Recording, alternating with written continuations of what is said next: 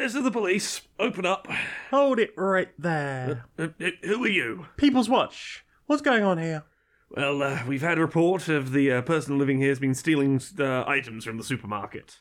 The big multinational that has 99% of its workers on zero hour contracts and pays less than minimum wage while also paying out huge bonuses to upper management and massive dividends to shareholders? Um, I, I, I guess. That's no longer a crime in this town. We're going to have to take you in for harassing citizens. Uh, uh, uh, by, by, by what authority? The citizens of this town have voted to give some of us temporary and limited authority to keep them safe from undesirables like you lot. Uh, they, they, can't- they can't do that. St- uh, stealing's a crime. If stealing was a crime, you wouldn't be here. You'd be arresting the CEOs. Come along now. Let's not disturb these nice people anymore tonight. oh. Oh.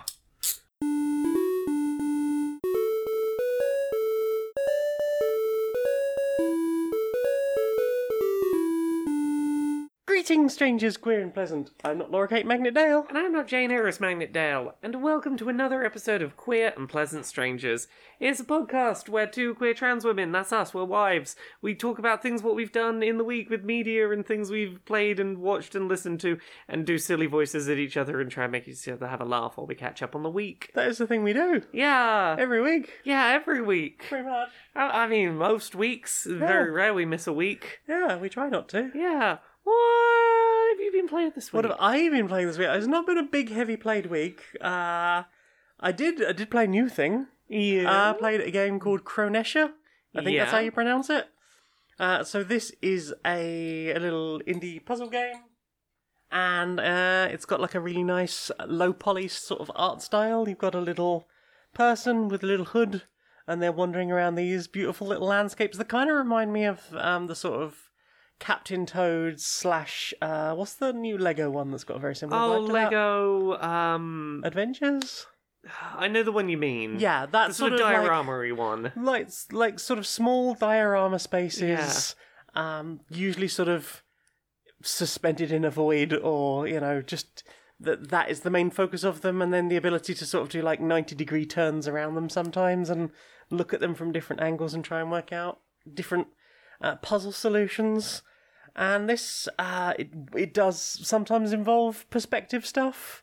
It's it's sort of a mixture of uh perspective puzzles where for example like you go to a particular place and then realize that if you switch the camera to a different angle you see that the path actually connects now. Whereas it didn't before Ah. because that block that sort of was mysteriously hovering in midair from this angle is is right there. And it connects these two places together and you can go between the two places Uh, the one you were thinking of was Lego Builder's Journey. builder's journey is that I would, even out yet I would not have gotten that name. Um, No. it seems to be out. Yeah, it's out. okay i kept sort of seeing adverts for it and I was Yeah. like oh, Uh, I want to. Ch- it's it's got apparently very good reviews. I kept being intrigued by it, and then it just Yeah. kept seeming not being out. yeah But yeah, that same. one. yeah that's the one Yeah. Um, yeah, but it's it's got that sort of vibe to it. That sort of like here is a a very self-contained puzzle.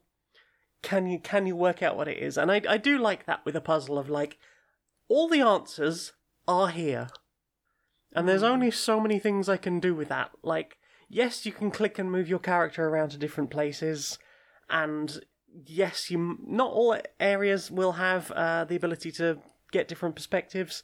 Some of them will have multiple perspectives, so it might be a case of like I need to view it like from this angle, and then I need to flip 180 degrees, and then like back 90 degrees, just to get just the right places to like just jump between seemingly like completely different places of the map and just sort of find your way across. I I think I've played about halfway through. It's got a nice little bit at the beginning where it's teaching you the it's doing that silent tutorial thing of hmm. Here is you, here is how you move your character. You just click the button and you move the character. Sometimes you're going to need to change perspective. Here is um, a map where there is just two perspectives, and it's it's got a really nice ramp up into that thing. And then the uh, sort of pathway splits, and you've got a choice of uh, one of them will give you like a whole section of portal related powers. So it's like you have you can lay down a portal, Yeah. and then at any other point you can click on the portal icon again and you will be teleported back to that portal. So say you flipped a switch and moved a thing around and now you can go back through the portal and and press different switches and maybe the order of the switches will help you find a solution to get to the exit. Or um, the other one is uh, there's there's one in there that's like put a portal down on this thing, then like step off it, drop another portal down, press a button, and be teleported back onto this thing that's now in a slightly different area or at a slightly different angle. Yeah. And there are some real b- brain ten- uh, bendy ones as you get further on, where it goes from being like, ah, yes, I need to like s- line up all these staircases by pressing the staircase buttons in the correct order and sh- and shifting my perspective around around that, to there's one that's like this moving platform and you have to move it to a number of different places. But the answer is usually put the portal down on that platform before getting off but go do the thing that, that then moves it in a different way and then teleport back onto it and and be able to get different places from there and yeah i've i had a really good time with it the other oh the other mode with it is um snapshots Mm. so whenever you take a snapshot it leaves all the buttons in whatever state that was Yeah. and then you can move yourself around, maybe press different buttons to get to a particular point in the map, and then press the the uh, like camera button again, and everything will be set back to there, but you'll still be in the same place. So Yeah. that might mean you have the ability to fall down from somewhere high onto a different platform, Hmm. or that you could um, like get halfway across uh, uh, an expanse and then move the the thing you're standing on to be further forward Mm-hmm. or like get most of the way across and have to do something that locks off your way back but opens up the way forward. Um, there's there's loads of really nice puzzles. Uh, I think I've done maybe like thirty or so levels. Yeah. There's probably about as many more left, and it's yeah, it's just a, a fun little puzzler available on Steam and uh, Ichi. That sounds or- pretty neat. Yeah. What Uh, about you? What have you done? well, I, I can talk. A, I can talk a bit about a thing that I've I've started playing, but Mm-hmm. also may have at some point in the past played the entirety of early. Um, I've been playing some Marvel's Midnight Suns. what? Um, yeah, I, I may have done a work thing with that game a while ago, so I'm giving you the caveat before I talk about it that I was paid in some capacity uh, regarding that game like a year ago. So take any like pros and cons I, I say with with with that context. Um, the context of you've played it. the context of I I played a version that wasn't finished, and then I have gone back and fi- played the finished thing. Um, but also like money exchanged hands around that game, and that is that I guess so. important Yeah, to that disclose. is an important thing to disclose. Um, so but I this is not a paid advertisement no because we don't no. do that. Well, I'm, I'm here's the thing. I, I really like this game, but I'm going to say my big caveat with the finished game, like up front, and the big like thing that I think is going to be a stumbling block for people. Ah. This is a full priced, uh, full priced AAA video game that not only has cosmetic microtransactions, but um, pu- there is an in-game character customization menu that you where you st- you you select uh, outfits you're going to put on your characters, Right. and it has the the outfits you can unlock with in-game earned currency as options, so you can see the things that you could try and unlock right. and it also sometimes puts real money outfits in that list. So you're scrolling down, going, "Oh, that's a cool one. How much in-game uh, of my in-game currency is that? Oh, it's that's a real money one," and you put it in in with the other ones. Mm. So if you're someone who's a completionist, it's not like the cosmetic microtransactions are just away in their own menu, and if you don't buy them, you don't see them. If you are a completionist, you could unlock every outfit for a character with in game currency and have one outfit you do not have that is just staring at you as an outfit that is not yet in your collection that is real money only earnable. Mm. And that's frustrating for someone who likes to tick things off. Uh, you said characters. E- I uh, um. Have we even mentioned the name of this game? uh, Midnight Suns, It's yes, Marvel's Midnight Midnight, Suns. So, I- like, I understand from the trailers that you are like a, a new superhero Yes. and you're hanging out with existing known entities. Now, you said Yes. characters, so is it just for your main character, or are we talking Oh no! like this Every, every alternate? so every character has like ten or so in-game earnable cosmetic skins, and then Right. also there is uh, paid DLC cosmetic skins per Right. character as well. So I, I say this up front because I do not like the way they do it, and I think that, that there's no loot boxes, there's no randomization, but they've still done it in such a way that like it's constant FOMO staring at you Yeah. if you're someone who wants to tick off every box. There's no reason they couldn't have just gone, hey, we've the art department finished early. They made some nice assets. It's available as a DLC I- I for a couple of quid.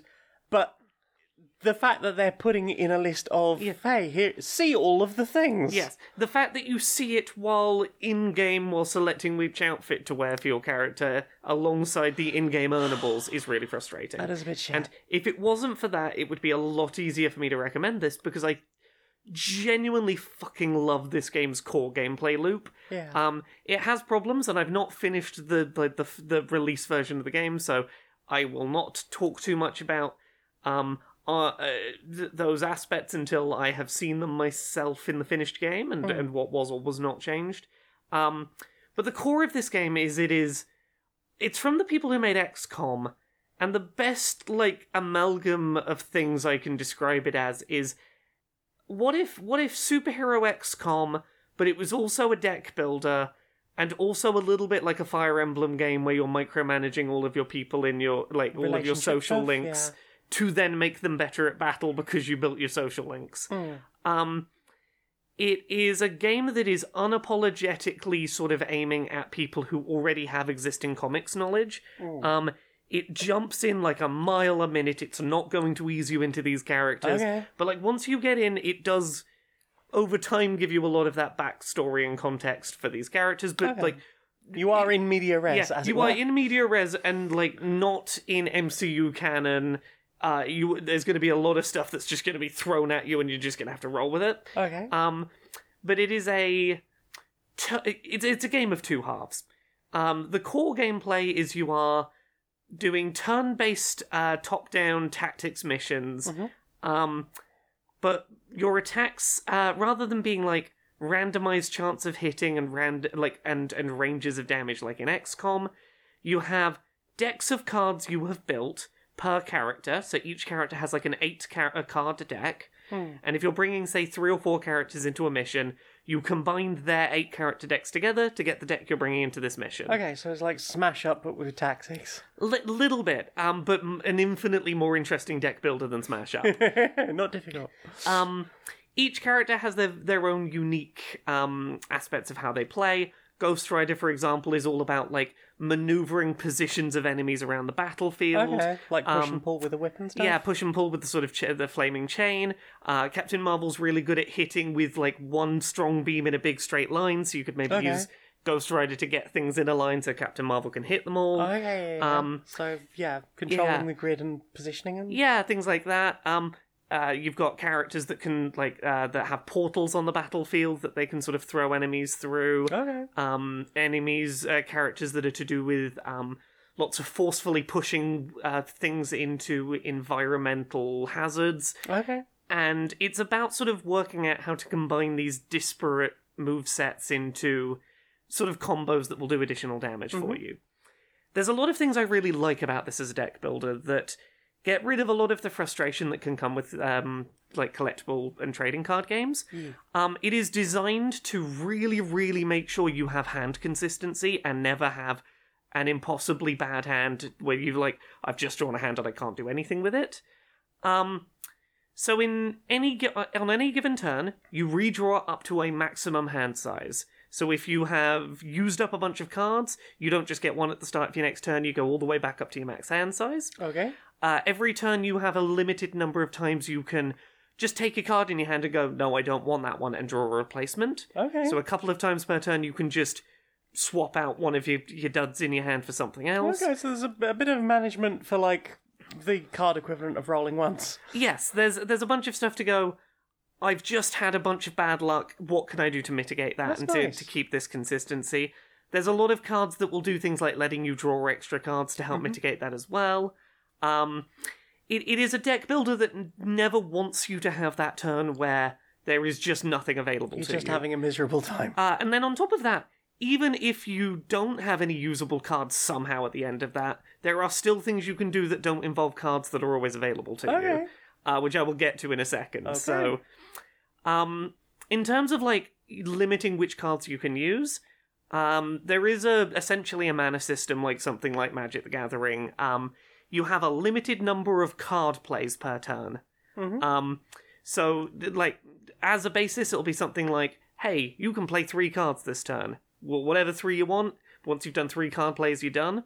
Uh, that's what sort of limits you sort of snowballing away, but there are ways to maintain that. Um, there's a lot of enemies on. Uh, when you're fighting against enemies, there are generally two different categories. There is enemies with actual health bars that are meant to be a challenge, Right. and there are enemies with no health bars that will die in a single hit. Okay, sort of like the uh, Dynasty Warriors style of Right. Yeah. There's there's just like cannon fodder and Yeah. and bosses. So that does two things. One, like Dynasty Warriors, it's there to make you feel powerful because Yeah. you're big superheroes and you should be knocking through stuff. Yeah.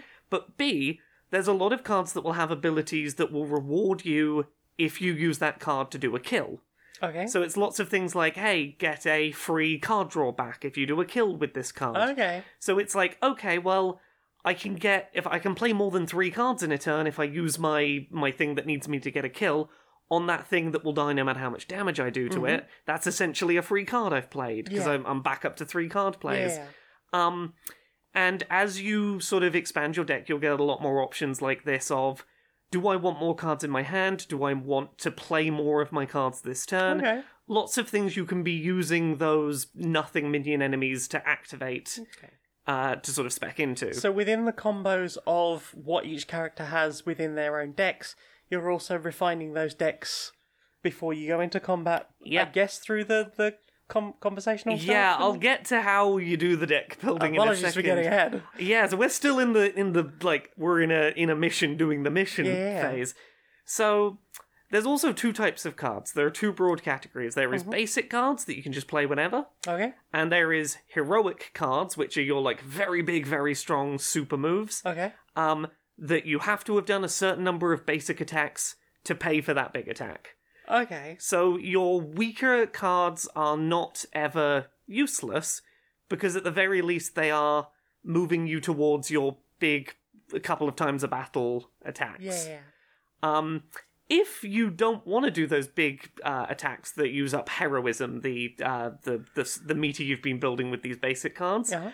you can do environmental attacks that don't use up any of your card draws and don't need you to have cards in your hands, which will just be things like pull over a lamppost on an enemy or leap over this box and do a big punch attack.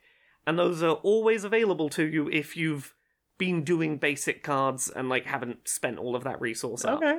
So even if So you can you like overcharge that? Is your is your like heroic move gonna like automatically drain that in one go? Uh, so each heroic move will use up a certain amount of heroism. Okay. So, like, let's say I had five heroism available because I'd played five basic cards.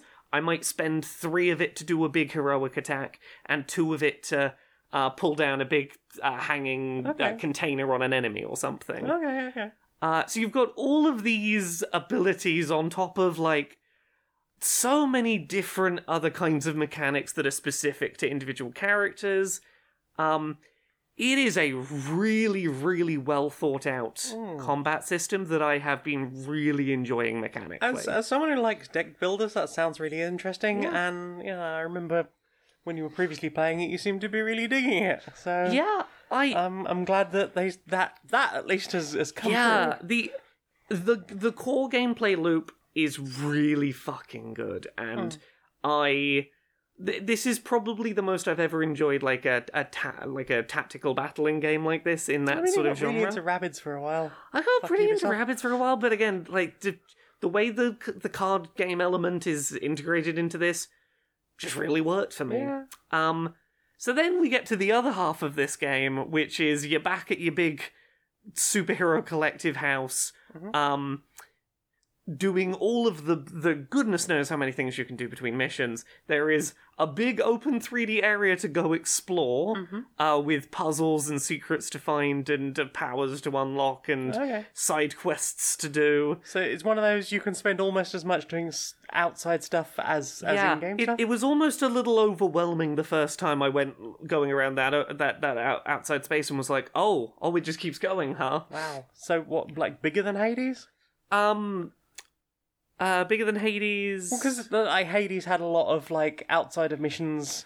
Go chat to other people. Ah. It- go do some. It's certainly a lot more like gameplay related things to do Okay. outside of missions. There's a lot of go explore and solve puzzles and find objects and put objects in places, and now you've unlocked something over here, and Wow. find locations for social hangouts and Okay. lots and lots of stuff to do. You can go do social hangouts once a day with characters to build up their stats and get rewards with them and bonuses for when you bring them into battles. Okay. There is um Like loyalty missions. And... yeah, there are things like loyalty missions. There are little missions you can send characters who aren't going on a a- on an active mission with you. Can send them off to do their own thing for rewards. Okay. Uh, when you complete main missions, you get essentially booster packs of cards to go open. Right. Um, that will be like, here is like four or five cards. Pick one of them, take it. That's yours now. okay. Uh, duplicate cards that you do not need, you can use to power up other copies of that card. So, okay. So you're getting into like, is it Genshin like Genshin type Ah. stuff with the? I've got a level three this thing, but what if I made it a level four by so sort of dusting um, other things? Yeah, I so if, if you had two if you had like two or three of the same card, you could go, okay, so if I combine the like two of these down into one, maybe its cost in heroism might go down, or maybe it'll gain an additional ability on top of whatever it already does. Okay. And then you can level it up again and like you you can basically use your duplicates to really spec into making that one thing you want to do extra helpful. Yeah, um, five star platinum punch in the face. Exactly. but then there's also you can do sparring with characters, which uh, gives them temporary buffs. So if you take them on the next mission, they'll have a little bonus. Okay. There's uh, crafting for uh, items that you can like use as, as disposable items in missions. There is um oh there is so much there is so much stuff going on in this. Um there is oh there's a whole series of like go there's a series of challenges and if you do those challenges you'll unlock new abilities in the main missions like the ability to kick enemies for no her- heroism once per turn to uh, do some damage and move them into position and like there is just thing after thing after thing available to go. Cool go unlock stuff Mhm. to then shuffle around each character's little eight, eight card deck pick which characters you're going to take go do some side quests go do main missions rinse repeat the cycle. Hmm there is so much video game in this video game Seems like it. um, when I played a a, a version like a year ago, I I played like seventy hours, and walked away like, yeah, I could keep playing this. I, yeah, I, I, I, I, I remember you going. saying like, "I'm very ready for this to come out." Yeah, and I'm really enjoying it. Other than the caveat of, I really think that what they've done with the uh, cosmetic microtransactions is predatory and shitty, Yeah. and I'm not happy about it. And this would have been a really easy recommend for me if not for um them having done w- just like a very transparently just Dangling shady shady Yeah. manipulative thing Yeah. which is a shame because otherwise it's a really fun game. And if you know that's not going to be a an, a mental eh, problem for you, if you're not like me Yeah. with the little scratchy bit in your head, I could not recommend this game more highly. I Mm. really enjoy it. Um, I have really been digging it. Okay, and that's what on everything. I'm guessing. Uh, yes, I think the only version that's not out yet is the Switch version. is Uh-huh. uh, is delayed a couple of months, but Okay. it's out on everything else. I think. Cool. But good game. Fuck you about the microtransactions. hmm What about you? What have you played this week? Uh, well, that's, I mean, that was it. It's not been a very big playing stuff. When we did play a decent amount of Hogs of War, the miniatures I- game. we we did. That's not where I was going to go, but we did. Okay, well, uh, we. Uh, so we've we've talked about this before. This is the '90s PS1 game. What if Worms was 3D and about pigs rather than worms? And then if what if that was a miniatures game? And then what if that was a miniatures war game that you can complete in 90 minutes to two hours? Yeah. Um, well, yeah, we, I think we talked about this a few times before, but uh, we've it, the game comes with a, a campaign book with I think nine missions in it, eight main story missions, and one like horde mode. Can you survive long enough to to score a full twelve points when pretty much everything that will attack you is like insta kill if it touches your base. Hmm. And and it's nice that they've got that idea. And I I believe because the uh, main map is entirely made up of like tiles that you put down Yeah. according to the book, you can make your own maps. And I believe there is a website for community designed maps and missions. Yeah. So I think that will be quite interesting. But when Hmm. we've just played uh, one mission of uh, number three and one of four, I think. Yes. I think that was what we did. That seems right to me. It could be could be two and three, but Yeah. but um, yeah. So the we had one mission that was mainly about uh, just trying to get more swill and and hold a capture point.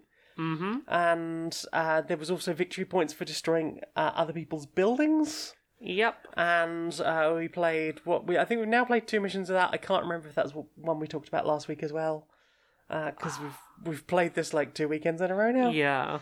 But yeah, so really struggled with that one. You Yeah. whooped my ass again. You're very good at this game, and I'm very bad at it. But I always, we- it's weirdly like no matter how defeated I feel at the end of a mission, that like I'm always like, want to have another go. Want to, want to see if I can do it this time. Want to, want to do it real well. And and I, I think that's a good thing for a game to be Yeah. like, I got utterly crushed. I felt very defeated at the time, but I will regroup and try again. Yeah. Um, but we have sort of we each time we've done like two missions on each map. So we did yeah. first one a couple of times. You won both of those. I definitely got better every time, but better perhaps at defeating your previous tactics. At which point you've gone, no, no, I have a much better idea. I'm going to do this Not time. necessarily even that. Just I've got a different. I want to try something different. Yes. And I. I struggle to adapt. Not a Borg, this one. Oh. Uh, but yeah, so the the most recent one we played was, uh, it was it was supposed supposed to be about, um, like a spying mission. So it was get some of your troops, or uh, for each one of your troops, you get through a, a small section of map on the other side, uh, on on your opponent's side. For each one of those, you will get three points. And we played that entire mission, and I think we were what nine or ten rounds in. Uh, we we were seven. Well, we were seven victory points, but we wouldn't have captured the thing that got us victory points on the first round. Oh necessarily, yeah, maybe you're not right. even the second. Yeah. So yeah, so I think we were about nine rounds in, Yeah, you're probably right. and for the most part, I'd done a really good job of capture all of the swill production Oh, and then hold we, on to it. We had a really, we had a very even match with a really strong stalemate going. In that, Jane had managed to take the center, uh, which had a bunch of like resource production points, and basically just bunker down and defend it in a way where I was just really struggling to retake it. Yeah, so and I wasn't even trying to advance, so, So- it was just yeah. like, as long as I can stay here and stop you getting enough production Yeah. Well- to try and fight back, I think I can just wait this Well, out. the, the other reason you weren't you weren't um, uh, advancing is because you'd you'd bunkered down on a line one hex away from Your the Tesla perimeter coil. of my Tesla coil, which I'd set up in just the right position to make it really hard for you to advance into the Yeah. second half of the map. Uh, I was working on it, but I didn't Yeah. like it. yeah. Um, but we had the stalemate of like you were generating twice as many resources per turn, but you couldn't really advance on me with it, and I was having to go. I need to come up with a strategy where by the time you know what I'm doing, it it's too late to stop. Yeah, And- um, and well, I mean, I I was pushing forward. I'd got to a point of like because what I needed to do was build up enough resources to start knocking out vehicles. And I did that. I got the vehicles. I moved them in two consecutive rounds, and I was yeah. about to get to the end. Well, yeah, you were making a good dash for the end. Yeah, I was like moments away from, if not victory, like at, at least making a, a good chunk on, on advancing the Yeah. score. And you managed to use two jetpacking uh, orderlies, like Ah, the medics, Yes, I most of the way across the map because they can move like five hexes at once. Yeah, so what I what I realized was that like there's an item called the jetpack, and its big downside is you have to roll damage dice against yourself every time you use it. Yep. Um, but I realized uh, the medics can't fully heal themselves for a single action, but they can heal an adjacent unit for one action. So if I send two medics together, they both take a risky jetpack, heal each other, Yep. and just hop around the board that way. Yep.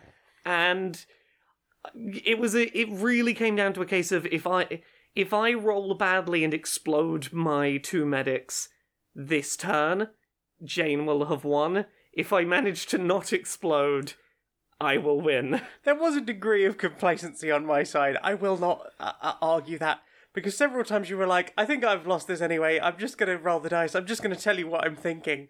And I was like, "You know what? That's an amazing idea." But there, the st- statistics of you not just rolling completely explode all over the map Yes. was so low that I was like, "No, I'm just going to get on with my thing. You, you go off over there." I I I was, drove right past you. I was like, Yeah, nah. no, there was that moment where our units were a hex apart from each other, and I was like, I do not have the strength to kill your cars. If you shoot me and kill my two units, you will win this game because I will not be able to get over to the other. Side. And I was convinced like, I had another turn left to win. You, you, you, you, you were like, no, no, no, I've got this.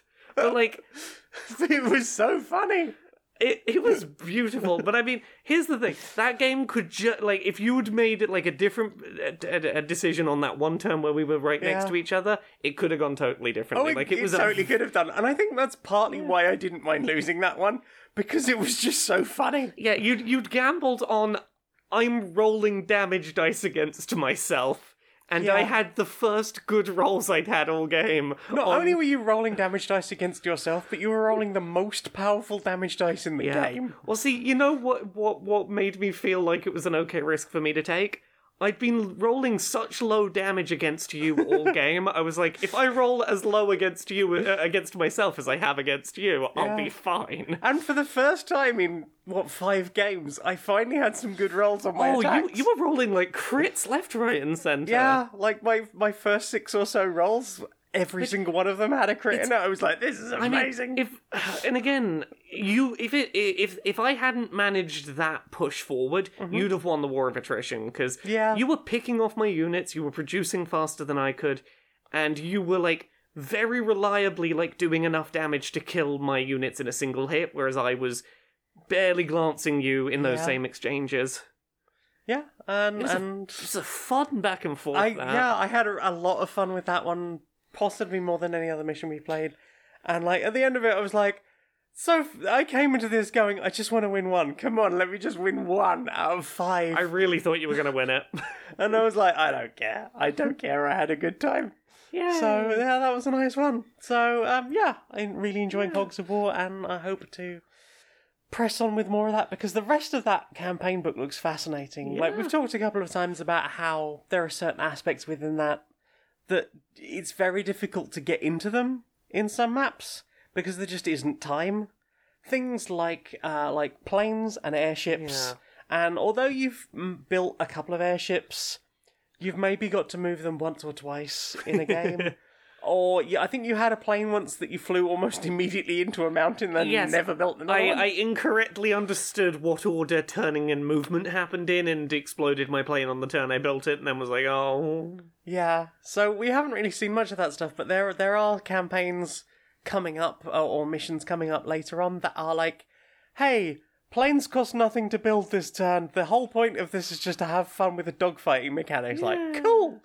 That's a, a fun way of being able by being able to try that, and I am excited to get through that campaign book and then maybe sort of like sit and ponder about how we might make like fun missions for each other to to try out and test each other against and see what do. Uh, yeah, there's, there's loads of cool stuff still going on in there, and uh, yeah, we will report back on that. Yeah. Tell us about the thing you did. Uh, well, we played another thing together. we What? played The Devil in Me. the new Dark Pictures anthol- anthology. Yeah, that, that, that new game from the people what do choose your own adventure horror things. You're not allowed to call it Choose Your Own Adventure. I, Copyrighted term. yeah, but I'm also choosing my own adventure, so uh, I'm using it in a in a in a non-trademarked Yeah. uh, context. So we had Man of Medan, Yep. Little Hope, Yep. Uh, I always forget the the House of Ashes. House of Ashes, Yeah. and now Devil in Me. Yeah, so we'll talk about what this is and then talk about feelings on this one specifically. Um so all of these these games in this anthology have been based on like various horror tropes or horror concepts. Um we had um oh, were we on a haunted e ghost ship type Yeah, we thing? had, we had the Ghost Ship one. we we, had, the- the Witch Trials one. yeah, the Witch Trials one that had sort of uh, Silent Hill sort of vibes to some some of its stuff. We had the Um, some some ancient evil under the desert one. Yep. Uh, and then this one was uh, you're trapped in a in a serial killer trap house. Yeah. Um, we had the Saw one. Yeah, it's it's kind of the Saw one. Uh, you you've not got the person cackling and going, ah, prove that you valued life, and uh, you know you've not you've not necessarily got that, but um, You've got a man Yeah. who ha- types notes with a, an actual typewriter because he's Yeah. obsessed about someone from the 1890s. Yeah, so the, the the basic concept is there is a real world um uh, figure called Henry H. Holmes who is often credited as being the uh, America's first serial killer. The claims of how many people he killed and how and the, ways he killed them are largely thought to have been exaggerations of tabloid press of the time. Ah, Um, wanting but- to sell papers. Yes, but the, the, the, the in the real world and in the it, it, it, it, tab, uh, historical tabloids, but also in the in the game, it's implied that Henry H. Holmes in the late 1800s built essentially a murder mansion full of murder traps that was like oh shifting walls so you can't find your way around and trapdoors and uh, all Gas sorts of and all sorts of things designed to do you a murder while you're trapped in his his building Mhm. and this game f- is set in the modern day and follows a documentary crew whose documentary series about serial killers is not going well. It's kind of trash. The people working on the program together are all very dysfunctional and very stressed about the fact they're working on a shitty program that's not going well. And they get this this great offer. There is a recreation of the murder house that's owned by a private collector uh, you know, based on blueprints from back in the day. Would you like to come and see this recreation? Uh, you know, and they're like, oh, fantastic Come and shoot a opportunity. documentary. Yeah. We're opening it as a resort. Wink. Yeah, and uh, surprise, surprise, they get trapped in a murder house and have to not get killed in the in the What? saw trap house. Whomst could have foreseen this? So I really like the concept of this. I like this as a as a setup on paper. I think it has problems when you put it into execution. I. My problem with this is the same problem I have with a lot of serial killer media. In their decision to use a real serial killer, Yeah.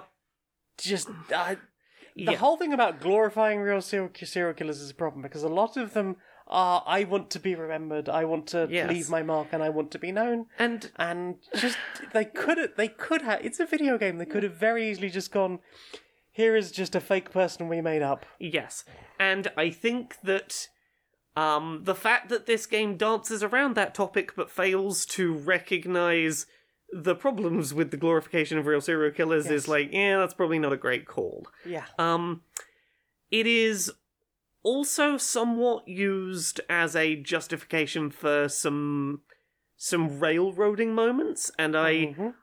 I was less bothered by it than I would be in other games, purely based on the fact that like the the narrative conceit going on is that there is a, a someone who is funneling you towards these things and there is not much you can do about being funneled there it's what you do once you get there that is up to you and i know that irritated you more than me i i was more willing to give it a bit of a pass of I- like the narrative conceit is will let me look over that I think it was a mixture of things. So there were there were a number of times where there appeared to be options, but Hmm. when you tried to move towards them, they weren't real options. It was just like, oh no, there, there's a the, Yeah. there's there's a can on the floor that you can't you can't get past that. Yeah.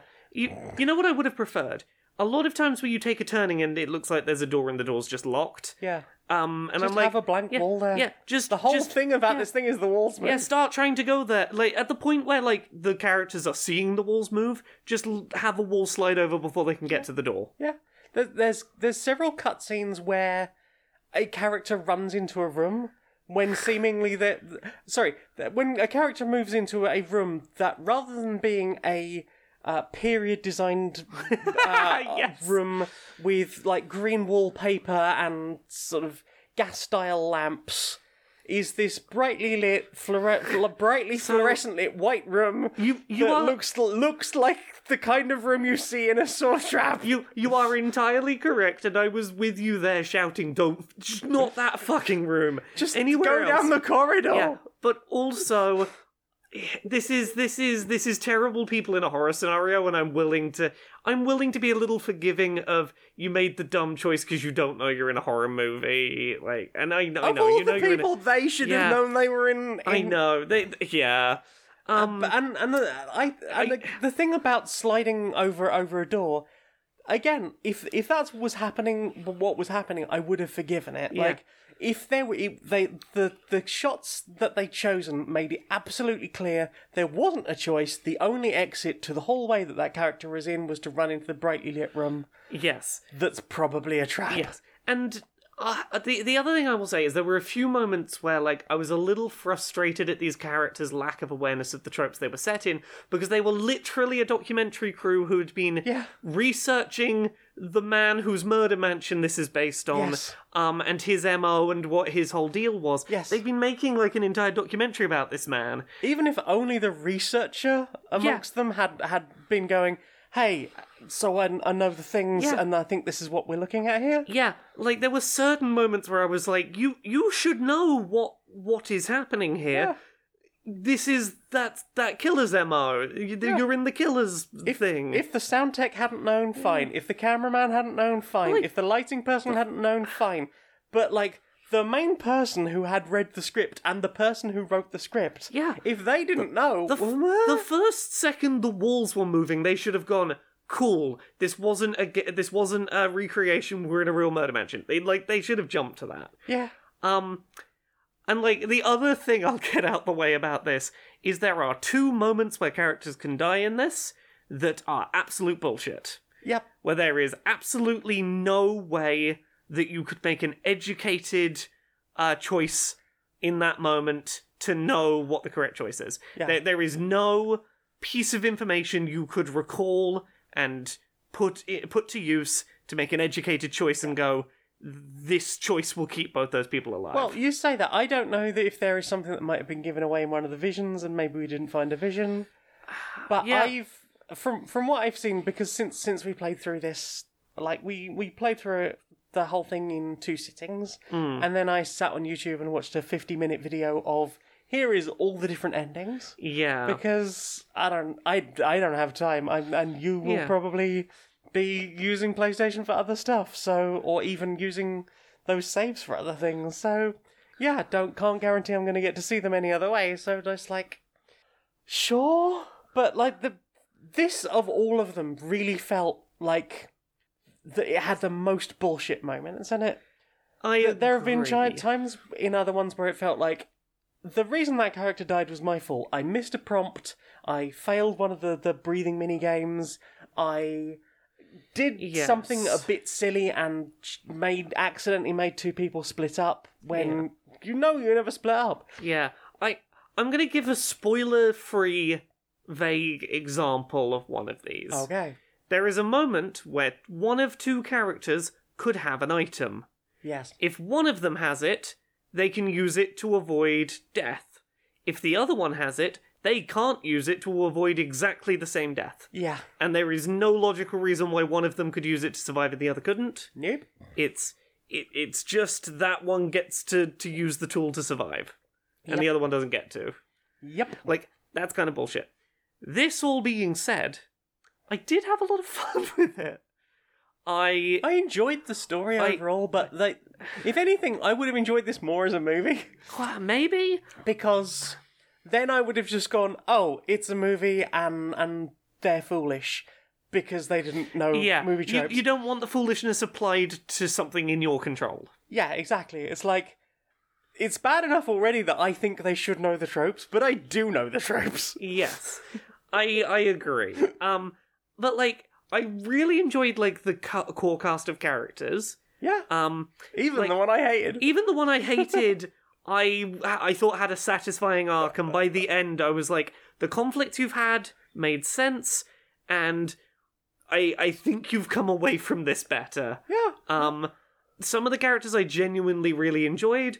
Um, one of them, I felt very. Eh, I didn't feel anything great for or against, but Yeah. like, I'm. I, I, I hope everyone enjoys this week's accessibility thumbnail because I was I was doing the edit and uh, there was just a moment where there was a just a perfect free freeze frame and I was thought that is the most rotten looking facial expression. but I know that actor actually does pull that face, so can't argue with it. Screen capture, that's it. That's the thumbnail. yeah. Um, um. but um, the the I think this this is a thing that apparently has been going on in in supermassive games for a while that we only first noticed in this one that faces are getting reused. Yeah. Yeah, there was there was at least two characters where we were like, have I seen you in one of these before? Uh, is it the lighting or am I missing something? So Jamie's character face is the uh, same f- uh, digital face used in Man of Medan Yeah. as as Fliss, I think. yes, was? the the woman uh, who was sort of driving the diving boat. yes. Yes. And then there's like, I think one of the older characters is the character model used uh, for one of the gentlemen in um, Little Hope. yeah, I think it was. It might have been Charlie's face model. Might have been Charlie's face model. Yeah. But a- again, you have that weird thing of the face model was shot some time ago because it was used in games even before Until Dawn. yeah. And then it's basically being piloted by the voice actor. Yeah, and like I don't, I don't mind that. It's just the first time I noticed it, it was like, okay, I just need a second to calibrate to that. Yes. Um, and So, again, I mean, we've talked yeah, before about the fact that Pip Torrens is, is the voice of the curator, Yes, but the that's not his face. yeah. Another Darth Vader moment there. Um, but yeah, I I I enjoyed this. It I, I again I I like having a game for all of the complaints. I like having a game that uh can be played through in a couple of sittings at a weekend, Yeah. and that I can come away from and go, cool. I feel like that was a story that I'm glad I saw, and that like. You know. May maybe next time if there's similar problems, uh, you know, if they add in movie mode from the quarry, maybe we do it that way. Yeah. We'll see. I mean, I But- don't, I don't mind playing through it again, but I'm probably still going to bitch about it. Oh yeah, that's fair. Uh, like, and I also I think this one felt of all of them the least polished. There were there Yeah. were moments where it felt rushed. There were weird moments where you'd walk around a, a corner and watch your text just slide around on an object for a moment before it settled. There was a one moment where we were looking out of this beautifully rendered window and the window frame had amazing texture work on it and there was all this detail outside the Oh, is- plants outside is this the broken and then there was glass? a broken window that would look like a jaggy png Yeah. that hadn't been cut. Like it was completely different resolution to the rest of everything we were There's looking just like a few weird, almost amusing cut corners. There, there was the the panels in the hallways that when the lights went out at one point, I kept going, "Oh, is that a secret passage? Oh, is that a secret passage?" None of them were secret No, passages. There was it- just one weirdly lit panel on these this repeated texture all up and down the hallways. Yeah. And it seemed like the perfect game to have weird little Yeah. s- secret things. Yeah. Maybe that's one of the ways the killer was getting around the thing, and we. I would- mean- it was just never revealed to us. It would explain some things. Uh, I found the true secrets of this. There's um, there's a, a lot of very similar stuff. I've noticed as the series has gone on that the curator's changed a bit. yes. He was, firstly, he was way more involved in Man of Medan. Yeah. He he would occasionally pop back in. They were like, I think they were like Rorschach tests and There, were- there were definitely things little going puzzly on. things. Yeah. He seemed to have a lot more personality of like getting quite gleeful about some of the stuff, almost disappointed when people survived. I mean, this time he very specifically was like, I cannot be involved in this story, and seemed actively, like, angry about our success. And Yeah, it, I mean, it did it did leave me with some questions that I had to to look up answers on the wiki yeah, because uh, tr- despite my best efforts to go, hmm, is that a thing? I'm I'm looking at. Uh, two images that I screen capped while while doing the edit for AA this week, and I couldn't. I, I don't think that is the case. Oh, were you trying to work out if yeah. one person was somebody else. Yes. Okay. I, I, I check that as like, no, eye colour's different, face shape is different. yeah. Go checking on the wiki, they're completely different face actors. Cool, that's good to know. Uh, d- but like it, it, it, I think the fact that it, it did leave me with that sort of mystery stuff, and and it's got a bit of a cliffhanger Yeah. because not. No, I'm not. I'm not going to say too much, Yes. but there there are two things. One that happens uh, slightly after the credits that made me just go, "Ooh." yes. I am I am fascinated where next for a whole number of reasons. Yeah. and I don't even know if one of those questions is going to be answered ever within the Dark Pictures Yeah. anthology. But I feel like at least one of them is going somewhere. Yes, but e- even just having having a, a horror story that leaves a bit of an open ending Yes. and and not necessarily in a and then the hand came up from the grave as she was putting flowers on it kind of way. Uh, but still a sort of like the looming evil is still perhaps looming an evil. Ooh. Yeah. Um, yeah, there's, I'm- there's mysteries to be solved, and I enjoy the concept of these, even if I don't always appreciate the execution. I even even if I ever have like problems or uh, with with a particular game in this, I I look at this the way I look at most anthologies, which is I I don't They're care. not always going to be hits. I don't care if an anthology is not hundred percent hits for me. I appreciate being able to uh, in uh, like just enjoy a small condensed short story and go cool. I did a thing. I like I like short story anthologies, Yeah. and this was another fun one to add in. that And I pile. really enjoy horror, so it was it was nice to, to, to get some of that in. Yeah, in in a world where there's not a huge amount of of like regularly released narrative horror games, Yeah. it's nice to have this exist, even if it could be improved. Yeah. Uh, did you play anything else this week? Did I play anything else? That's a good. Oh, we did play one other thing. What did we play? We played the Power Rangers Zeo deck Oh, yeah. building uh, game. So we've talked about the Power Rangers deck building game by Renegade Games before. Yep. It is a can be co-op. There is like a two on two co-op mode uh, version, but we played we played one on one Power Rangers versus Yep. mon- Villains. villains slash monsters, um, and you're building up basically a, a custom deck from a, a very weak starter deck that is perfectly mirrored on both sides of the table. It it is an asymmetrical card game in the sense that both of you have like a top end ability that is unique to your side, Mhm. but generally you have mostly the same pool of cards available. Uh, you know, mirrored in your starting decks, available to buy from the mi- the middle row.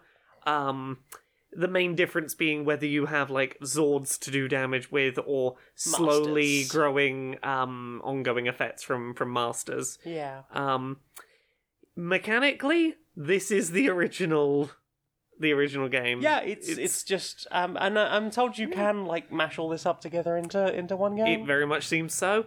Uh, the main difference is what cards you have, like uh, the the art and what abilities you have on on the cards. yeah, I Um, think that the, the like the base cards, the like the starter hands, have exactly the same stuff as from the base game. Yeah. but it is obviously flavored flavored specifically for Zeo, which Yeah. is R- Robot World. I'm guessing. uh, given s- space space and robots. yeah, because Yeah. I looked I looked through the the villains deck and I was like, there's a lot of very Yeah. roboty type. Yeah, people your yeah, your big bad is a big king king made of cogs and Yeah.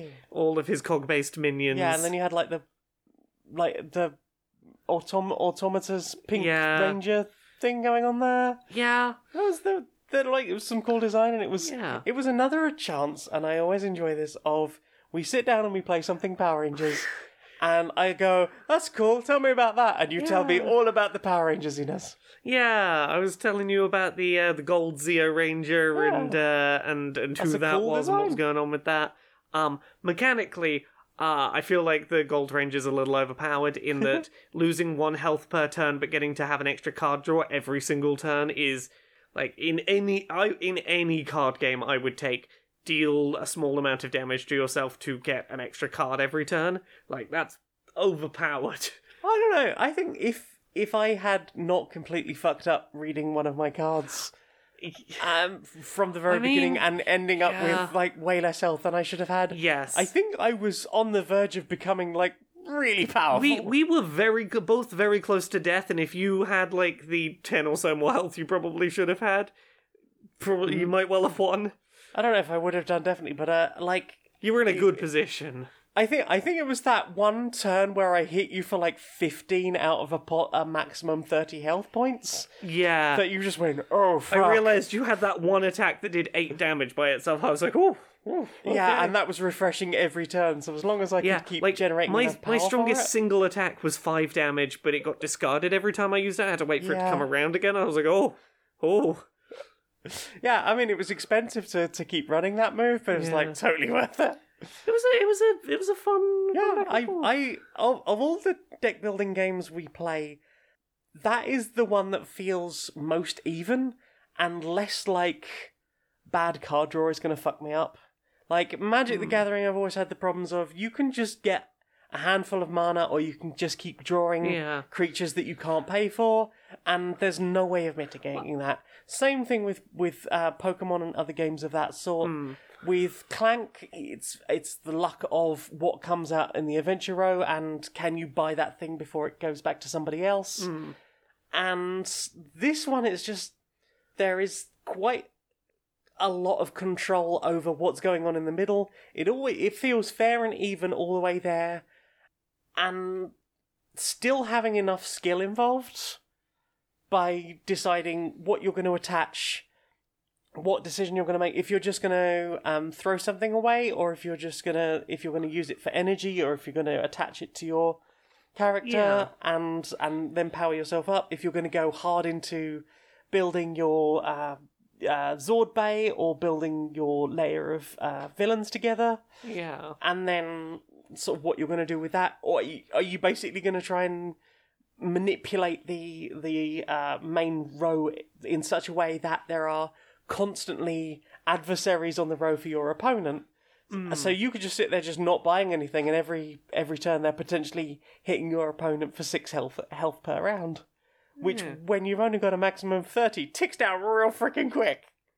But yeah, I, I really enjoy uh, the Power Rangers deck building game, and I'm glad you do too. Yeah. Yeah. Uh, well, have you got anything else? Uh, I think that's it. Well then. Time for this. Are you looking for a Netflix alternative after all of their transphobic program funding? Uh huh. Welcome to Notflix. Ooh. We've got all your favorite legitimate movies. We've got Protectors of the Universe, Mm. Superb Man, Ah. Enchando, Mm. How the Grunch Stole Boxing Day, Ooh. Star Hike, Uh huh. Prepare Player 2, Yes. A Leon, Right. The Dogfather, Mm. The King Who Had Rings, and Right. even such classics as the Back from the Past trilogy. Uh huh. Definitely legitimate original films your whole family will think they've heard of. Welcome to Notflix. Now available on the Wish Network. We're a new clothing brand designed for all kinds of bodies. We don't describe our ranges as menswear or women's wear. If you want trousers, we have all kinds of trousers for all kinds of bodies. Uh, cool. Do you have something for someone who is both wide and tall? We have a very special range for everyone. If you're a little shorter and wider, we've got just the thing. Y- y- yeah, but what what about wide and tall? Not to worry, we have a range to suit tall folks too. Yeah, but what if those tall people are also wide? Are you tired of traditional bras? I mean, yeah, yes, but could you please just answer We my... have a kooky range of bras in awesome bright colours. Uh, oh, so you do bigger back sizes? We don't use boring traditional sizing terms, we've got a quirky letter system. Is there an explanation for what? Whether you are a teeny weeny, weeny little 20A or a mighty 56 triple J, we've got something for you. It says here you only label your bras as A to E. This chart makes no sense whatsoever. I'm I'm usually a 48B. Does any of your brightly coloured nonsense fit me? Haha, don't be silly, that's not a real size. It It, it is. It's literally my size. Why not try our C range? This one has polka dots and smiley faces. This is offering me zero support. I'm liable to pull something if I go jogging in this. It's so comfortable and made from super soft, sustainable materials. It doesn't fit. Yes, it does. It doesn't, though. We for everybody. Sustain, sustain, sustain, sustainable. Bull, bull, bull, bull. Are, are you okay? So many quack, quack, quack, quack, quack, quack, quack, quack, quack, quacky. Everybody. I'm just gonna leave this here. Good, good luck with your brand launch. We're not like the, others of the boring branch. Oh, oh. Uh, does anyone have a fire extinguisher? Hel- hello, I, I think your trendy startup is broken. So, what have you put in your eyes? What have you watched? Uh, I've not watched a lot of stuff this week. Yeah? Um, I did start watching through something that unfortunately I reached the end of, and I don't have any faith that there will ever be any more of. Okay. Um, so I was watching like a YouTube review of season zero of Yu-Gi-Oh, as it is sometimes referred to. Right. So this is, uh, it is based on the manga, and this is before it became an anime slash manga about the card game that people think of, Yu-Gi-Oh. So it was about Um, the king of games. Yes. Or whatever it It- is. yes, it was about the King of Games, which used to be a title specifically because, like, a lot of the elements are still the same as they are in Yu Gi Oh! You've got the main character Yugi and his friends, and he has his Millennium Puzzle Mm-hmm. that transforms him into his sort of alter ego who's more confident and powerful. And has better Um, hair. yeah, all, all of that's still there. The difference is it's a lot darker. And Okay. it's not just one game. He's the king of all games. Yeah. And he is a sort of anti-hero um v- punish uh, punishes the evil, uh, punishes evildoers Excellent. type. Um so it's basically shy, anxious, meek child will in the face of villainous types doing bad things um transform into his alter ego and put them in magical saw traps. Good, because it's um, always acceptable to put Nazis yeah. in saw traps. And it'll always be things that like to greater or lesser degrees are trying to be like um I somewhat ironic punishments for the evildoer based on the thing they've done. yeah. Um, it's like some of them are supernatural in nature, where it's things like, oh, uh, you're so greedy and you want that that money. Uh, here's he, gamble with these cards, and oh no, your greed caused you to fall and get swallowed up by a greed monster.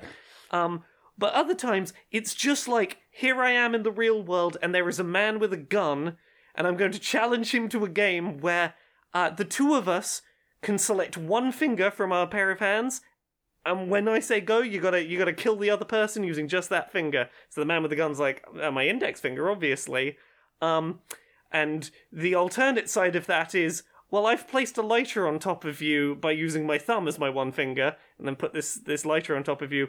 If you try and shoot the gun, uh, that lighter's gonna fall and set you on fire because there's a bunch of alcohol near you, and you're just gonna burn alive if you try and shoot me Uh huh. it's it's it's a lot. And it's, awesome. it's it's tr- it's it's ha- intense. it's half a show about just like school kids making friends and having like literally power of adventure friendships. And then just like hey i've i've turned into my dark alter ego.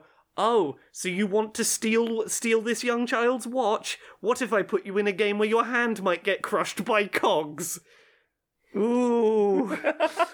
Um it's it's it's bonkers. And like I'm aware of the show and I've wanted to like properly sit like I've watched bits and pieces of it throughout and I know a lot of what happens in it but I I it's it's never been officially translated uh, like Right. um dubbed into English which is just like I've just not gotten around to sitting and properly focusing on subtitles Watching Uh, one thing at once, that doesn't sound very ADHD. Right, exactly. um, but there was a fan dub that I found on YouTube that I ended up stumbling upon. Right. Uh, let me find what it's called. Yu-Gi-Oh! Season Zero English fan dub by the YouTube channel Team Millennium Productions. Oh. Um, it's kind of a rough around the edges fan dub, but in a way that feels fitting and not out of place for a late 80s, early 90s anime Yeah. in that yeah, it's kind of poor voice acting, but it is 100% the voice acting quality and acting choices that this would have had if it had been dubbed originally in the late 80s or early 90s. Hell yeah. I think I think this is a rare situation where you can really get away with it and it it feels kind of charming the rough edges. Um Oh, are we talking like Resident Evil 1 levels of voice acting? Um, a little better than that. People Okay. are clearly like trying, and the pacing's there, but like you've got a lot of like peaking mics and like Oh, okay. li- like this is clearly a bunch of people who are not professionals at acting. Like really so go. it's been well translated, but and and they're giving it their all. Yeah. But they're you know not recording it in a booth. They're Yeah, maybe they they don't necessarily they they're not in an echoey room. Yeah, they're recording it in an echoey room with a slightly peaky mic and maybe overacting a bit, but like y- and, Sometimes like, you gotta and the choose quality is going to change from one character to another. But like surprisingly well, it fits with the lip flaps and like I Love it. You know, I was I was into it. Um, so I was watching through this. Uh, got as far as like I, I watched the first eight episodes. Uh, and each one of them had been one uh, YouTube upload per episode. Right. And then episode 9 is episode 9 part 1. Right. And I'm like, okay, that's a bad sign. You, s- you stop now a ten minute episodes. episode or something? Um, nope. Um, there's eight full episodes. Right. Episode 9 part 1. More coming soon. And that was two years ago. Oh. So I was very much enjoying that, and maybe I will have to just sit down and properly watch the uh, subtitled version to finish it off. But Yeah. yeah, it's it's got its problems. Like it is definitely an earlier incarnation of that show that like uh, there's a f- there's a couple of characters there's like a couple of characters that just annoy me who got completely cut when it got rebooted. Right. There's One of those Um, work better as a manga than others. yeah, there's some like there's some character traits that I'm glad didn't make the the reimagining where like certain characters are just a bit more leery at girls because like you know it was Yeah. uh, late eight- 80s, early 90s adaptation, things like that. But like a lot, a surprising amount of like characters and concepts from the main show are there and intact.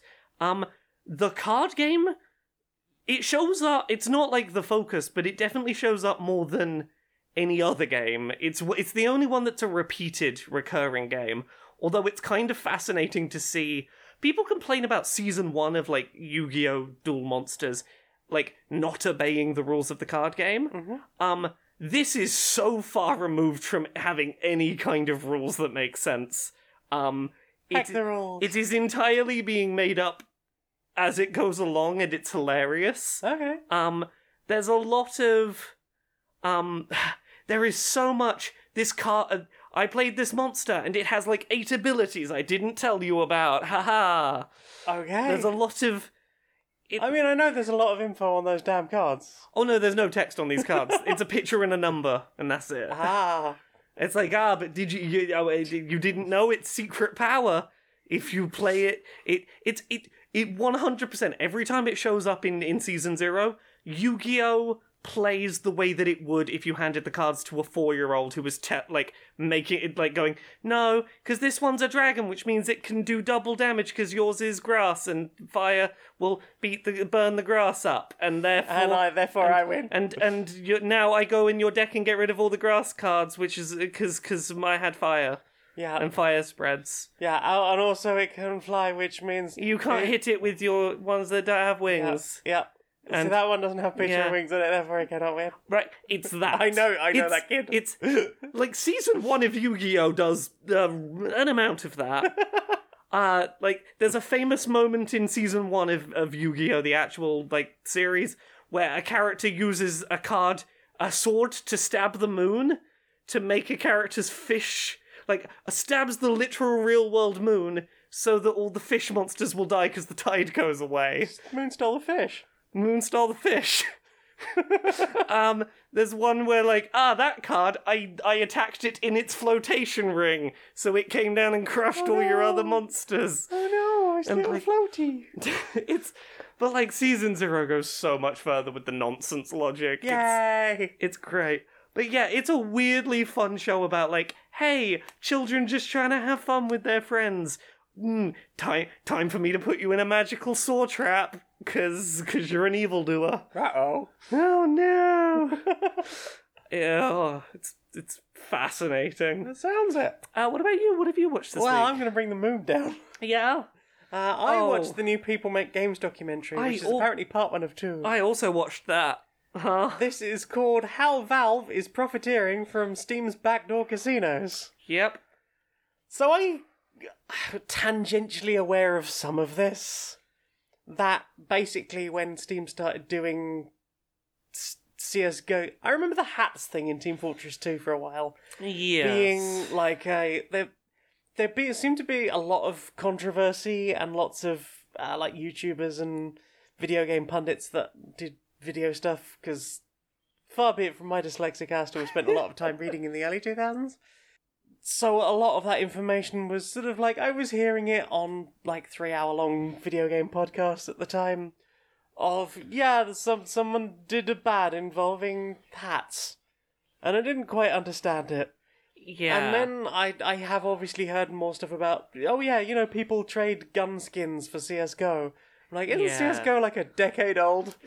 Are people still playing CS:GO? yeah. So Maybe, but probably not for CS:GO by the sounds of it. Yeah, so the the big like awareness I had of this was um around 2017 the CS:GO Lotto situation, which was um a couple of very very popular Twitch streamers were promoting um gambling streams for Counter-Strike Go skins without disclosing the fact that they owned the website And had skewed the numbers, Uh, and had could skewed the numbers to make sure that they got a disproportionate number of jackpots happening, Yeah. so that people would watch them and go, "Oh, it looks really easy I could to do that too. make a mega big win and be exciting like them," and not realizing that a they weren't spending any money because it was their own site, and b yeah the numbers were were faked. Yeah. Uh, so I remember that being a whole thing, and then it going really quiet. And it's like at the time, Valve had gone, "No, this is unacceptable," and apparently it just quietly kept going since. Yep. Yeah. and to uh, like they talk about in the, or Quinns talks about in the documentary that this is a, such a huge problem and you cannot even begin to grasp it if you're only looking at English language sites. yes. Just this is a huge global problem. So many places where there and th- there is no regulation around this because technically you're not gambling money. You're just gambling some some skins for guns in in in a game. But also there is inspiration to spend more money to upgrade things and do more spins. And then you've got the fact that Valve are technically making money every time you unlock one of the loot boxes to get the, the skin that you've quote unquote won in the first place. Oh, we, we, you've won this thing. You're gonna need to buy a key to open the, the loot box. But you've definitely won that. That's yours. So, yeah, that's kind of shitty.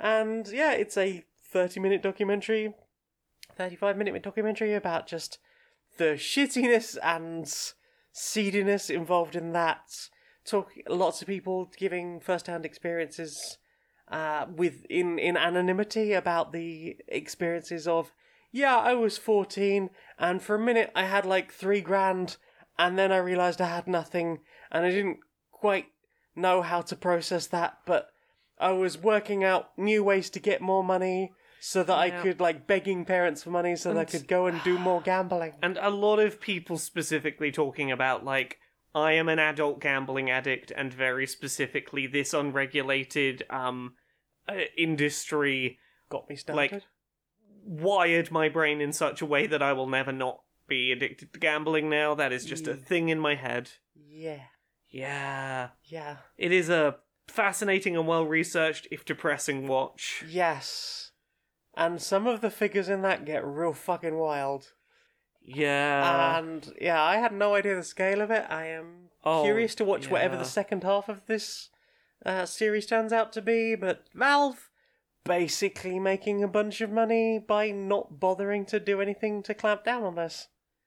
So there's that. Anyway, tell us something slightly more heartwarming. What if what I have wish I had something slightly more heartwarming. what have I what have I watched that was heartwarming? Oh, I watched um I watched a new episode of Game Changers on Dropout. Oh yeah. So the concept of this is that it is a karaoke game show, Right. but with the concept being we don't have the rights to any licensed like real songs from real artists. Right. So, uh, we got a few people in, um, at least one of whom is from the um, Making Musicals Yeah. uh, show. Uh, and here is a binder full of fake song names and real artists Right. uh, in combination. So it'll be like this song that doesn't exist by Tina Turner or this song that Right. doesn't exist by NSYNC. okay. Um, and if you select that song for karaoke, uh, a, a sound-alike song from an artist is going to start playing, and you have to sing, make up the words and sing it right now. Go. Okay. you have to improv a song like "Man of a Thousand Goodbyes" by um, oh, I forgot what, um, Frank Sinatra, or uh, or th- I, I this. saw a clip from this in on Yeah. like a YouTube short, I think, or maybe a TikTok. yeah. Um, doing uh, an Aretha Aretha Franklin cover. Yeah. Yes, I think uh, yeah. There was there was one that was like uh, I I can do or something. I think it was Yes, called. I think that's the one. Yeah, but yes, it's here is a binder full of of track track and artist name. Make up a song on the spot that would have this name in the style of this artist. Okay. It is fun.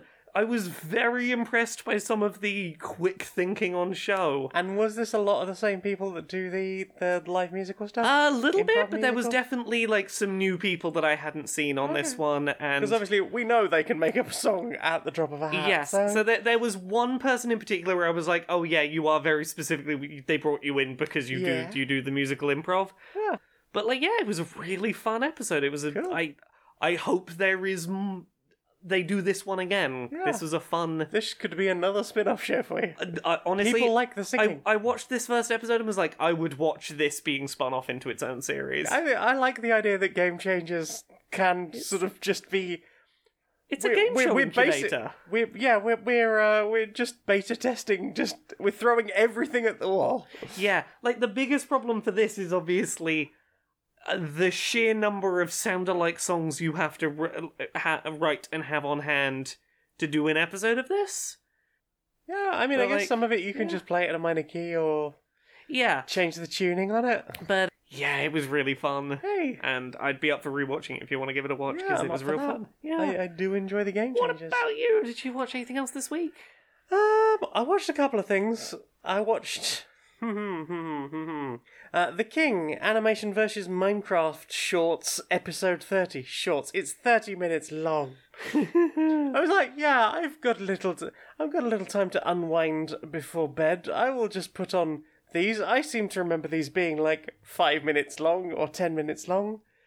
Do you know these? The they're like uh, stick figure animations with yeah. Minecraft stuff, and it, it, it was from that whole period of Newgrounds being full of amazing, uh, like stick figure fight, stick figure fighting animations. Yeah, but then throwing in the new thing of Minecraft stuff. This went some freaking places.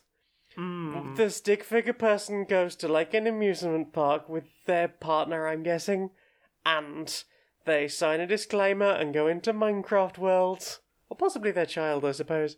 And and the the person goes into the big Minecraft block and gets sucked into a Minecraft world, which then sort of collapses on itself, and then he just goes home and spends the next however freaking long trying to work out exactly what to do to get back into to Minecraft world to save the yellow one.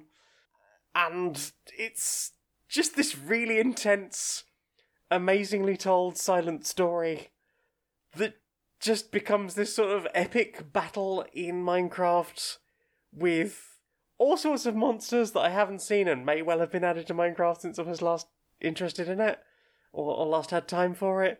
Uh, Herobrine's in there at one point because I guess you got to. There's there's an impressive scene where one of the characters is basically wearing blocks as like a mech. So Mm-hmm. they've made a, they are a stick figure inside the head of a stick figure made of obsidian blocks that's beating up the person with this all powerful staff thing that's destroying the war- Minecraft world that, that's a lot. and just like just the way that whole thing of just this collapsing world and people trying to save themselves from this pow- pow- super powerful person who seems to have just lost control of themselves and, and, and lost themselves, and it takes them being completely defeated to uh, basically work work out what they really needed to do all along. Um, it is a fascinating bit of animation, and it was longer than I expected, and then I was all sleepy and I had to go to bed. Uh, what about you? Have you watched anything else? Uh, no, that's it for me, really. I think. Well, that's it for me then. So, Well then, time for this. I've got a new sponsor. Who's our new sponsor? Well, do you know someone who is unable to step away from the Pocketed Man's games? Uh, no, no one, no one like that that I know. Someone that cannot possibly put it down and is constantly engaging in that sort of activity? Uh, nope, no, never, never heard of anyone having that problem.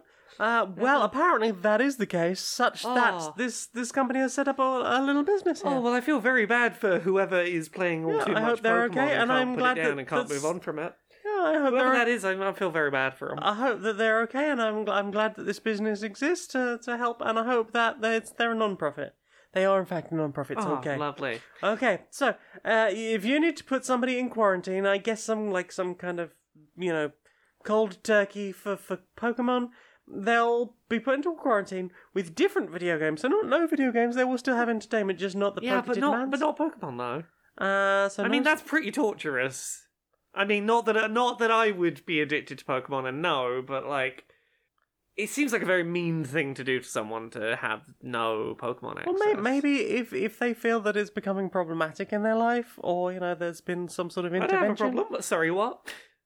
Uh, the, the, if if someone is finding the Oh, if know, someone has a pro- if someone has a problem, if someone okay, is yeah, in, in some way being debilitated by their constant playing of the poking mans, you know, maybe they're they're you know struggling to get up in the mornings, or you know they're struggling to get other work done. Or they've got blisters on their thumbs from running around in circles, shiny hunting, trying to hatch eggs. Yeah, or they have officially had every sandwich modification perfect recipe tattooed on their arm within the last week. Or maybe their Switch is overheated because they won't stop battling the, the champion tournament over and over again to get money to get supplements to build up a, a, a competitive ready team. Not that I would know.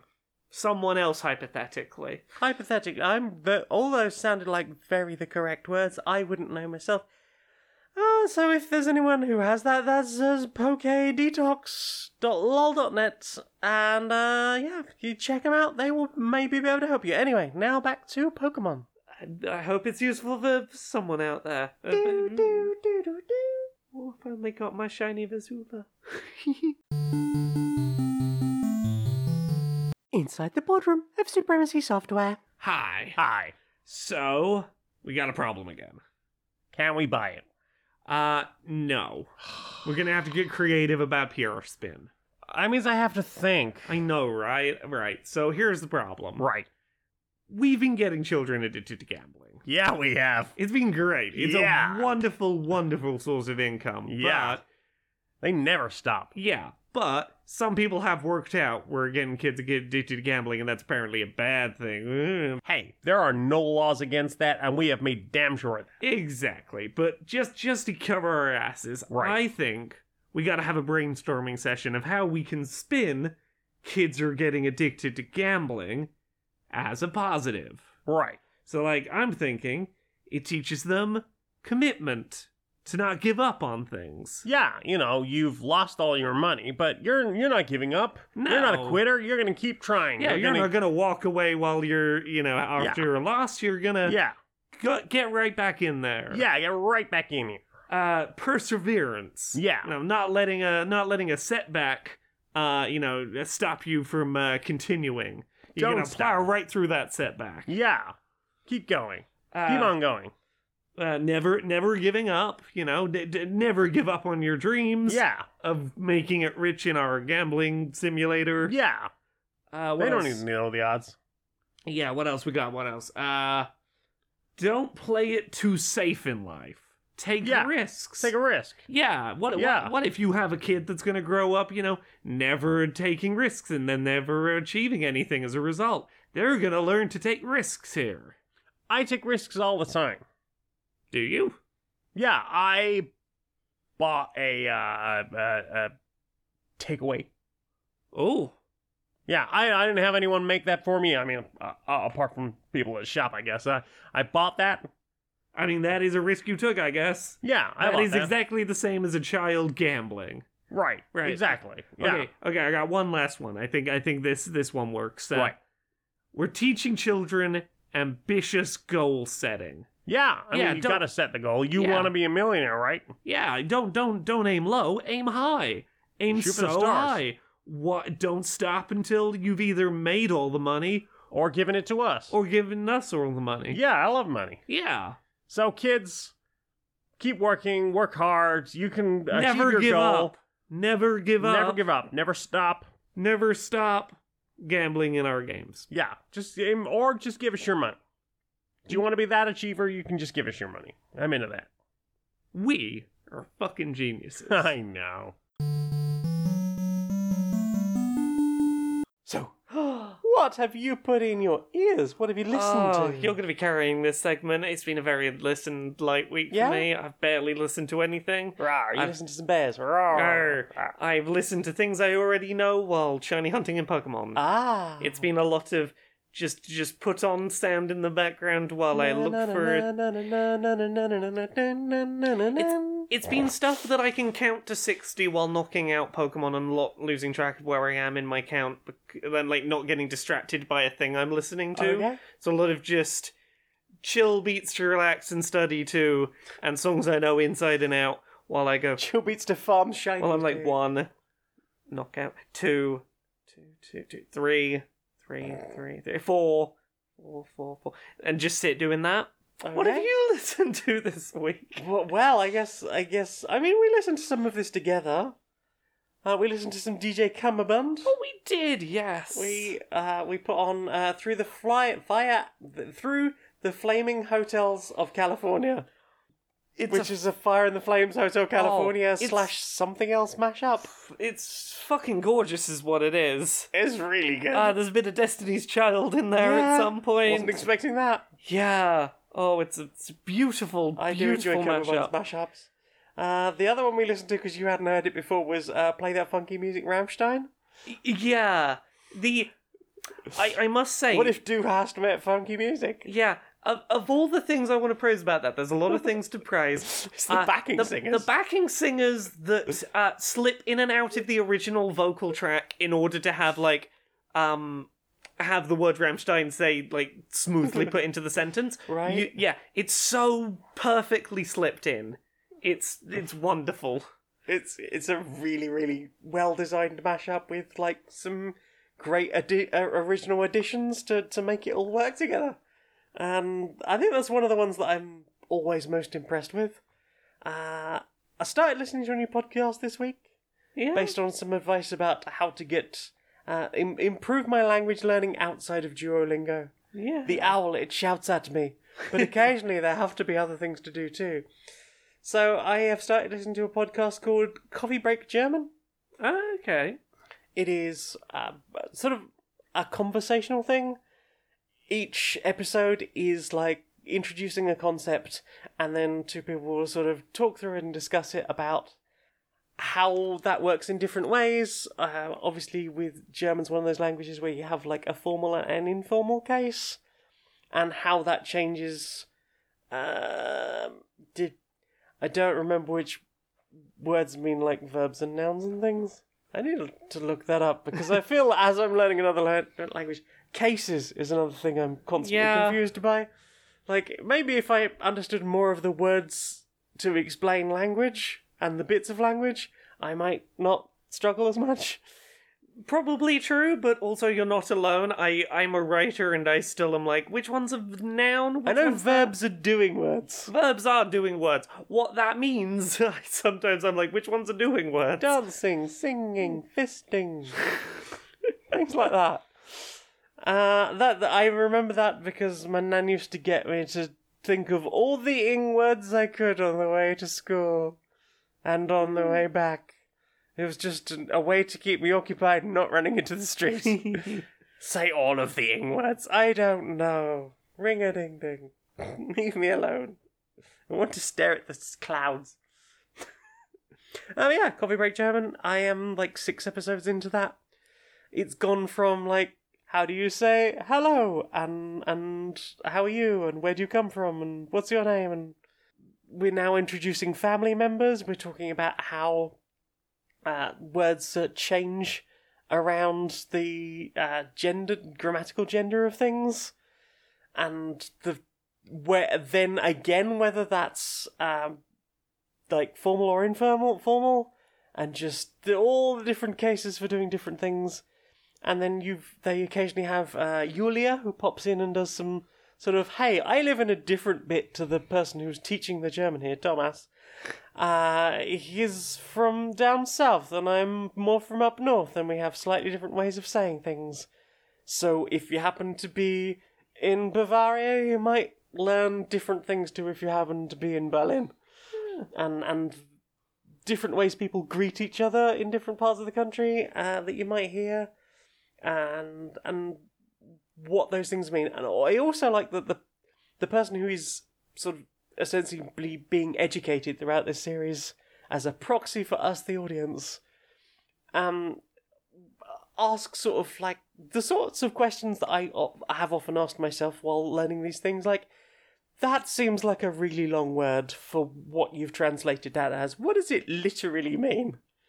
So it's been nice that he sort of goes, yeah, but what does that literally mean? And it's like, okay, yeah, I, I understand that breakdown and I understand why it is longer than it, it seems to be for what you're saying it translate to, translates Yeah. to. The difference to literal translation and the intended meaning, Mm. or the equivalent meaning in a different language.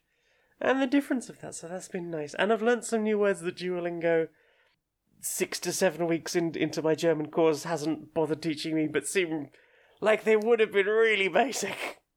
But uh, yeah, that has been uh, an interesting and handy little podcast, able to find on all good podcasting apps. Yeah. I'm on Podcast Europe, but it's not very good. it is convenient and free, so yeah. Uh, what have you got? Anything else? Nah, that's that's about it for me, I think. Well then. Time for this. Okay, everyone, we've got someone very special coming in today. Now, as you know, we've been moving more into just branding for individuals rather than just businesses. And today we have a very special guest. He's a very well known billionaire, and I don't even have to introduce him.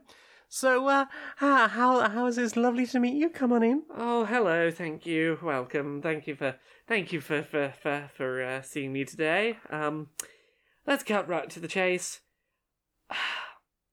I need help becoming popular because no matter how many times I make memes on the internet or buy things that are popular, people online keep being mean to me.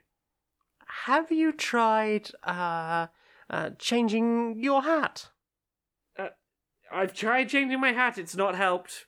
Uh, your socks, maybe. It hasn't helped. People do like a snazzy sock. Nope, nope. I've worn such snazzy socks. I even wore socks that had had a let that sink in and a picture of a sink on them, and they they didn't. They don't still don't like me. It's a good joke. Have you considered not being a shadow right wing asshole who thinks money solves everything, who doesn't actually have any kind of values, and doesn't really believe in anything because this is the first thing in your whole privileged life that you've you've ever tried to do something that you should immediately give in to your whims? Hey, hey, that's not true.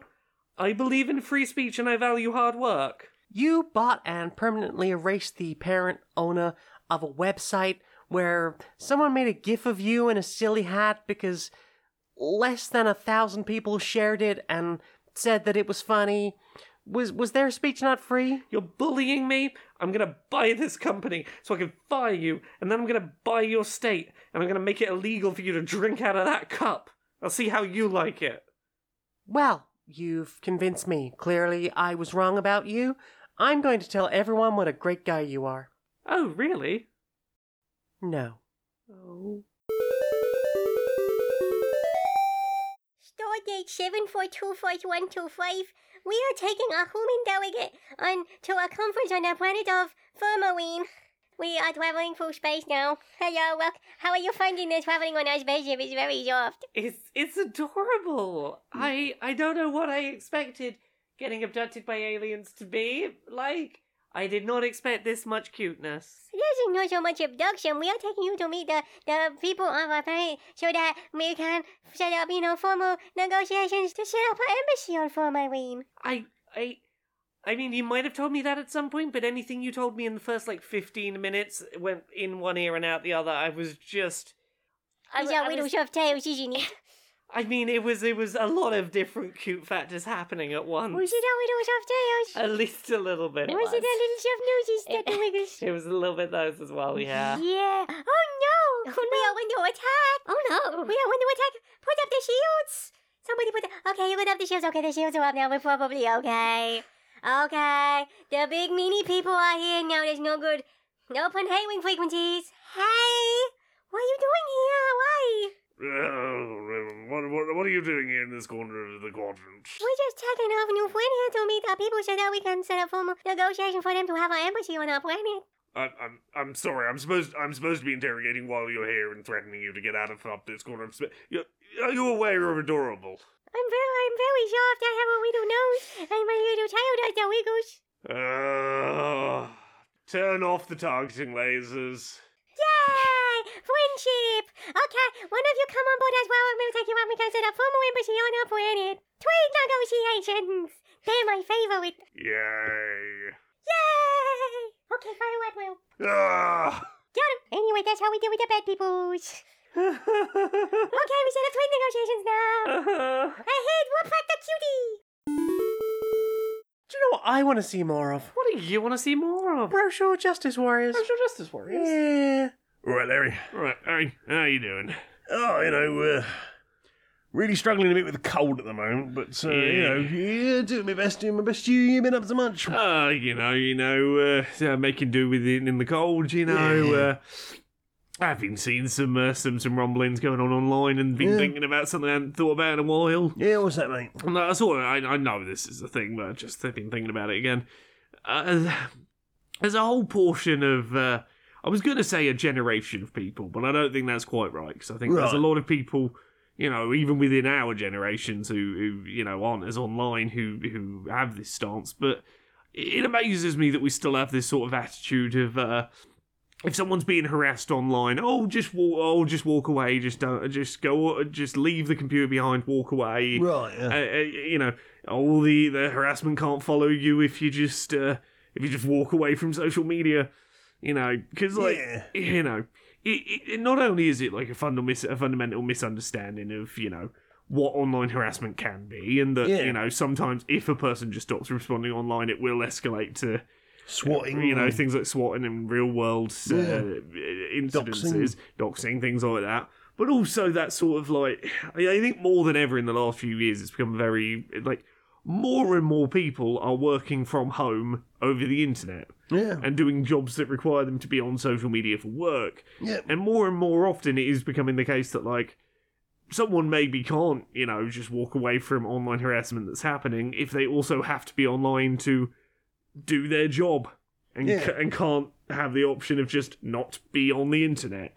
Yeah, you can't you can't just walk away from it. It's uh, it, it's it's really something that is very portable, and in you know unless you're say in something like agricultural work, you're probably not going to be able to you know spend a lot of time just switched off off from the internet as a whole. You know, you a lot of people conduct business one way or another online, or or need to enter certain aspects of, of social media. You know, and then even those people who, who who do their best and don't really get involved in the discourse TM, whatever that might be on any given day, or you know, uh, huge movements. You know, very. Uh, you know, minor people can be targeted by massive hate campaign campaigns that can cause them, you know, untold issues and follow them home, not only harassing them and potentially harassing family members if it's if it's got to that sort of level, you know. Indeed, like the example I was thinking about was like um, increasing number of people sort of for work have to have a a business email address that is listed on the internet, and you know so easily you could end up in a situation of oh I'm being harassed on the internet via my email inbox, which I can't just not look at because I do need to be using it for work, but Yeah. also at random intervals, sh- abusive stuff's going to come through. And, like, you know, that is a very real situation for a lot of people. And, like, Yeah. that, you know, it's, it's easy to say, oh, it's just some mean things on a computer, but the sheer volume of harassment that um, can happen online is just it's it's war of attrition. It, it, it is a real like wears down a person kind of. Yeah, and the and the other thing is, is you know, you might you, the, the sorts of people who will tell you, you know, just walk away from it are probably imagining a sort of schoolyard bully situation where it's one or, or two. Uh, you know, bully type characters, and they they are harassing uh, one one person who, who's really done no harm. And uh, if if the last few years has taught us anything, you know, well, gosh, even even the last decade has taught us anything. You know, there can be massive hate campaigns by by people who really have nothing better to do than spend all day, you know, tracking down every bit of information about you, finding every past bit of information about you, and you know, harassing your friends, your family, uh, you know, directly contacting your job in some cases. eh, You know, starting to then f- feed that into potentially, you know, hacking into uh, bits of that person's life so they can't step away from it because for their own security they have to be getting involved in in you know locking that down or, or protecting themselves Yeah. Well, the internet's a tiring place. Yes mate yeah, it's uh, possibly the most exhausting of, of, of all places you uh fancy hung mate? Oh yeah. yeah yeah.